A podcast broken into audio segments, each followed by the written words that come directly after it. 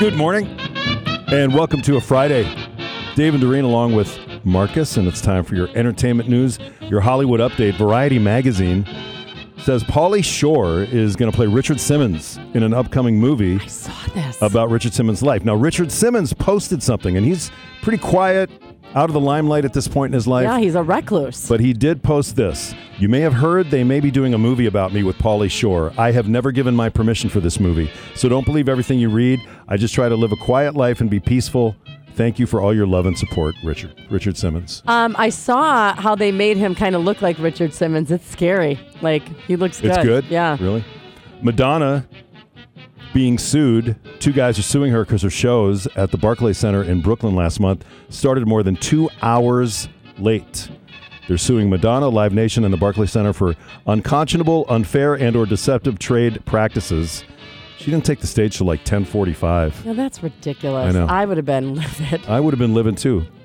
Because it was a weeknight. Yeah. They had to go to work. All right, let's go to late night TV. We'll start with Stephen Colbert, part of his monologue. Sticky foam excreted from a bug's anus may inspire new skincare products. Apparently, when attacked, the European alder spittlebug farts out a foamy substance that forms a protective jacket and could be beneficial for the skin because of its antimicrobial effects. Amazing. And explains Maybelline's new slogan maybe she's born with it, maybe a bug farted on her face. How about Seth Meyers? Copy the first issue of the Amazing Spider-Man comic was recently sold at auction for 1.38 million dollars. Said the winner's wife. he doesn't have a wife. On Jimmy Kimmel's show last night, Terry Crews was a guest, and he talked about the first time that he ever shaved his head. I had the most beautiful flat top you could imagine. And then I went to the NFL and I was like, oh man, my high top is so beautiful. And then I got cut. And so I was like, oh man, barbershops cost money. And I had no money. I mean, I literally was broke. And I said, oh my God. And then Michael Jordan was coming around and his bald head was sexy and all the things. I said, I'm gonna be like Michael Jordan. I had no idea there was lumps in my head, right? There's a little bit of walnuttiness Oh going no! on. Is, I thought, is this the brain? Is, is this my brain? and then my it was God. like, you know, it was wintertime, so my face was a different color than my head. and I was like, what is happening? My wife was like, what did you do? I was like, I can't go back now. Once you do it, you can't go no. back. No. I got all these bumps in my head. There's no way it would look good. No way. I, I'd hate to know what's underneath my hair. On the Kelly and Mark show, Sofia Vergara said the Modern Family cast recently reunited for the first time since the pandemic. Almost everyone was able to make it. We finished the last episode. It was super emotional. We were all crying and hugging and kissing, and we're never gonna forget this. We're Yeah. always gonna be together, and we have to make it as a thing that we're gonna see each other regularly because we used to see each other five days of Yeah, the week. course. And then suddenly, two weeks after we finished shooting, the pandemic hits. Ah. So for two years, we didn't see each other at all, and we finally did it. And it was more than three years, almost After four fact, years yeah. after we finished. So we, it was very emotional. Everybody had a great time at home. And Ty, something happened to him because he lives in uh, Deer Valley or I don't know where. He had a surgery, an accident, so he didn't show up. But we had a picture of him. He was okay. It was Yeah. It was okay. Sofia Vergara. Cracks me up. On the talk, Gabriel Iglesias told a story about being on a flight when the woman behind him put her foot on his armrest. I had a lady one time who was sitting right behind me who took off her shoes and. Gets worse. Gets worse. And her Oh, foot wound up on my armrest from behind. Like, I just saw. And I'm like. you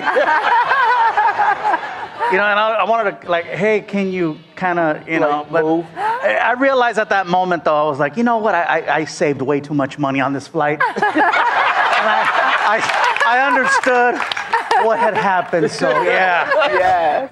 Get what you pay Ew. for. Right. Yeah. That's what happens. And Jamie Lee Curtis on the Kelly Clarkson show. She is speaking my language. She said she wants bands to start having concerts at one o'clock in the afternoon so she can go to them. I'm 65 years old, and mommy goes to bed early. So my point is simply this I don't understand why, and I always use them Coldplay. Why don't they do a matinee? I'm for like a one o'clock concert. Wouldn't you go to a Even a o'clock? four. Even a four. I'm down for a four. Wait, wait, wait, hold on, hold, hold. Stop. What time did you Or just say? four. Four. A concert is four usually like two is hours like I'm getting in my pajamas by. Jamie Lee Curtis. I agree, man. Let's do a matinee.